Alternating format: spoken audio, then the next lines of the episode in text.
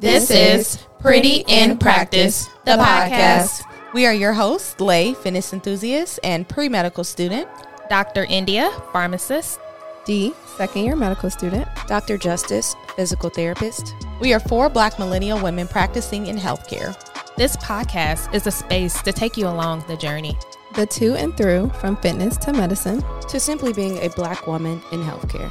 Practice isn't always pretty. Purpose isn't always easy. Stick around. And we'll show you how to keep it Pretty in practice. Opinions expressed on this podcast are solely those of our own as well as our guests and do not reflect the views and opinions of our respective employers, organizations, academic institutions, committees, other groups, or individuals. Hi, everyone. Welcome back to another episode of Pretty in Practice. As always, we are going to start with our doctor's diaries question. Okay. So this one is what is your biggest pet peeve? Hmm. I have a lot. Um, some a little bit more serious than others, but I'm going to say this just because it's probably not common. But what it annoys me is when I do something for someone, or sorry, someone does something for me, and I say thank you, and they say mm-hmm instead of you welcome. I don't know why that annoys me so much. It's just I just personally feel like it's kind of like mm-hmm, get out of here, and I just want a you welcome, or at least a welcome. You know, it doesn't fair. take Not that even you, much. That so is it's probably Yeah. I'm probably an N of one, but yeah. That's fair. Anybody else? I mean, the one that comes to mind is is being late in time for me. Um, yeah. I mean, I'm slowly getting over that, but that yeah. is definitely her pet peeve. um, mine personally is when people lie to me, um, especially like if I give you the opportunity to tell me the truth Oh, yeah. and you don't. That is like my biggest pet peeve because I'm just, especially at this big age, like we're all adults. You have no reason to lie. Like, just scared of me be honest, you know. So I think lying is one of my biggest pet peeves. This is so crazy because I know I have some. I just can't think of them right now. Like I know stuff annoys me, um, but my mind is just going blank. But yeah, I mean, I don't like when I don't like people lying, especially when I ask you in a way that it's obvious. I know I just need you to tell the truth. Like I'm asking you very specific questions, and it's just like I don't know what you're talking about. Like that is pretty annoying. I agree with that. Okay, so on our episode today, we are going to do something a little different. So we are going to work through a patient case. It's a case that we made up. Um, and we wanted to highlight a topic or a disease that definitely affects the black community um, at two times the rate of affecting those of European descent, and also point out the fact that this um, condition specifically is affecting Hispanics as well, and their mortality rates have increased since 2013, according to the Centers for Disease Control and um, Prevention.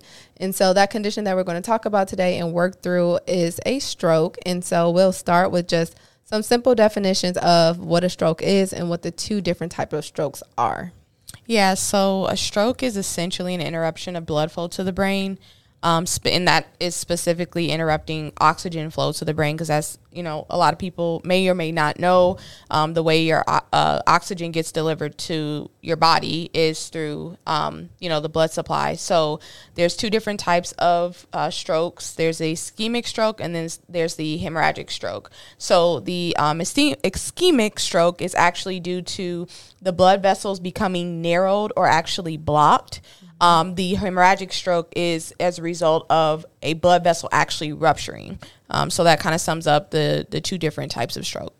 Yes, thank you for those definitions. So we're gonna start with the case. Um, I'm gonna read the case, and I'll be taking pauses after maybe every one or two sentences to explain what this would mean to me as a medical student and then as a future doctor.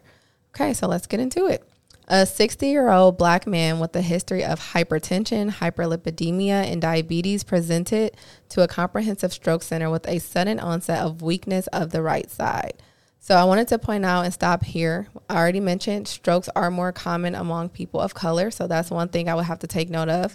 Um, strokes are also more common in when in men than women, and so our patient here is a man. Also have to you know tally that up. Um, the patient we are describing in this case has several risk factors for stroke, including his age.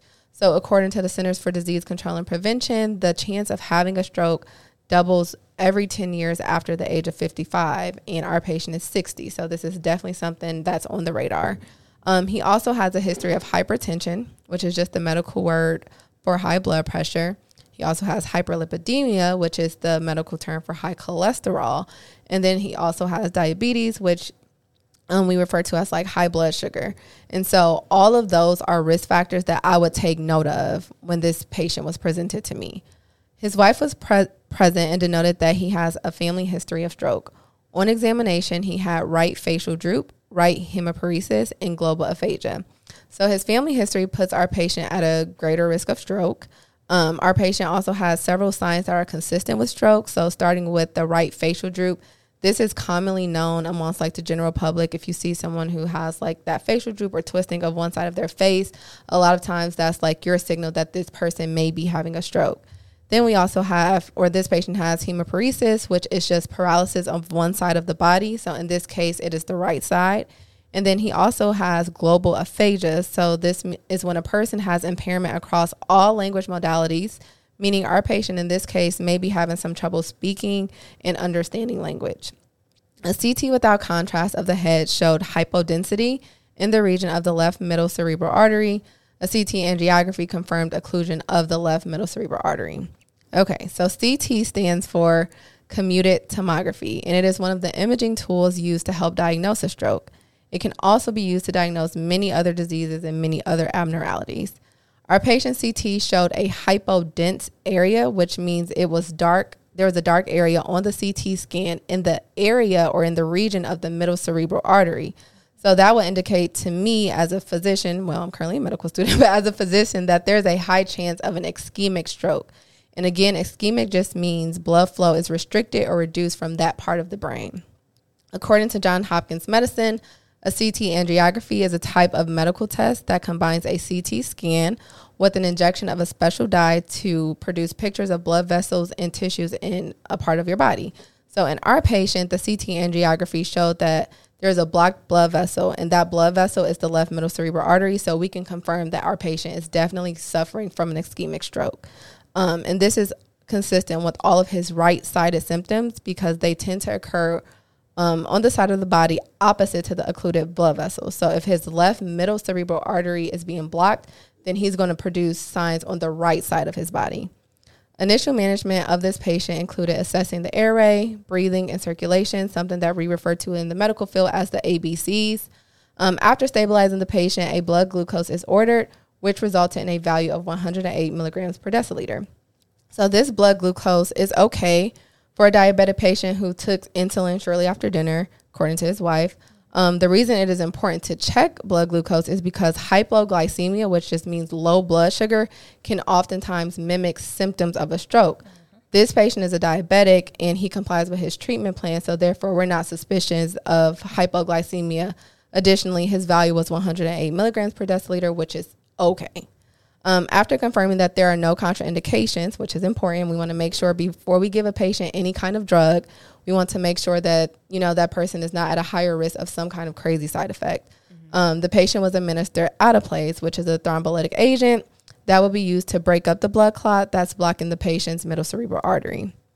And endovascular thrombectomy is also being considered for this patient in which a surgeon can remove the blood clot under image guidance. So that's what a endovascular thrombectomy mean. So now I want to ask India from a pharmacological standpoint, what are some additional things that we would need to do for this patient after starting his Alteplase and confirming that he did indeed suffer from an ischemic stroke? Yeah, so I want to touch on the Alteplase and just say that we want to make sure that we start that early as possible. We want to really get in there and break down what we call a clot, um, which is something that happens. The platelets, which are platelets, are normal um, components of your blood And what happens is that they usually control the blood and they help form clots as well as, you know, just make sure that if you are having a cut or a scratch or something, they make sure that, you know, don't bleed out or anything like that. But um, in a stroke situation, um, he has had too many platelets going on. So we want to make sure that we are getting in there one and busting down the clot that he has. So that's what the Alteplase is going to be. It's going to be something that we are administering intravenously. And then the second component that we need to think about for him is antiplatelet therapy, which is what I was just talking about the platelets that circulate around in your blood. So, um, in the hospital, we want to make sure that we do give this patient aspirin, um, which is something that everyone should be familiar with. Aspirin um, that's going to help ensure that you know there's not too many platelets in the blood and it's not overclotting. Um, and we're also going to make sure that the patient goes home with aspirin. Um, it's usually usually going to be low daily doses of aspirin. Um, for those who don't know, aspirin can um, contribute to internal bleeding. So we want to make sure that we're treating the patient as safely as possible, but still controlling any of the aspects for uh, any secondary strokes or anything like that. So the patient's going to need to go home with aspirin. There are also other uh, platelets, antiplatelets out there like clopidogrel or Plavix, if you guys have heard of that, mm-hmm. uh, Effient, prasugrel. Those are other options options that the patient can be on based on the physician's choice. Uh, but just it's going to be really important to make sure that we are doing everything we can to prevent the clot from form, forming yeah. again. Another component of that is going to be uh, treatment for hyperlipidemia because that's yeah. a huge component to a stroke. So we want to make sure that we are monitoring the patient's cholesterol level, ensuring that the patient has um, non-pharmacological information about what they eat. So making sure that they are controlling their fat intake and all of that good stuff and knowledgeable about that. But then from a uh, treatment stance, we are going to want to make sure that this patient is on what we call a statin. So if you guys have heard of Lipitor, which is atorvastatin, simvastatin. Mm-hmm. Um, those are going to be things that help control um, just the cholesterol level overall in yeah. your blood. So this patient's going to need to go on that and likely a high intensity statin. Perfect. Thank you, India.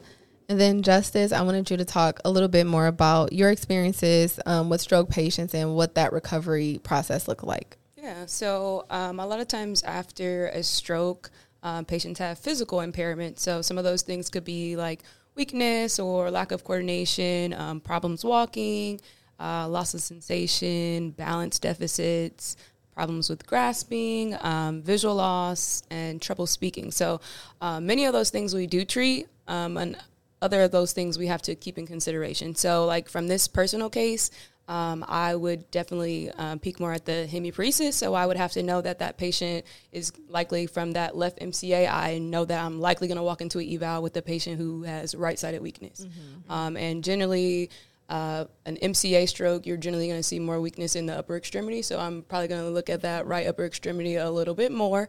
Um, but also, I have to keep in consideration with my treatment that I'm preparing them to go home. So it, it kind of depends on what setting I'm in, but we're always preparing a patient to be as independent as possible and to be able to go home because that's mm-hmm. generally everyone's goal.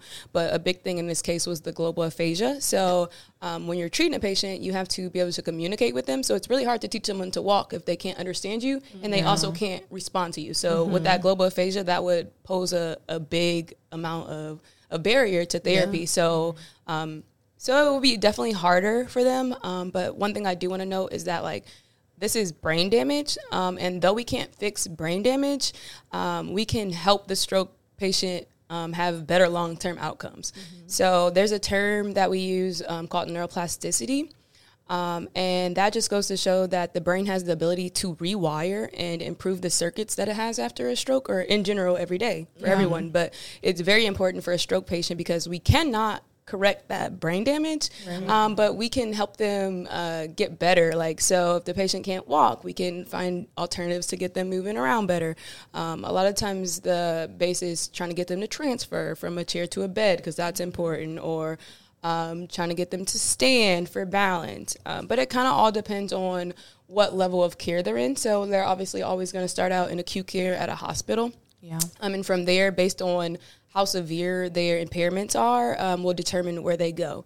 So um, So some patients walk out of a stroke and they're fine. Like they can walk out of the building. Like you don't even know they had a stroke. Whereas other patients they have a super flaccid left or right arm in this case and they can't use it at all. Like they can't activate the muscles. So it truly depends on their level of impairment. Um, but a lot of times um, for moderate or severe cases, they generally go to what's called inpatient rehab.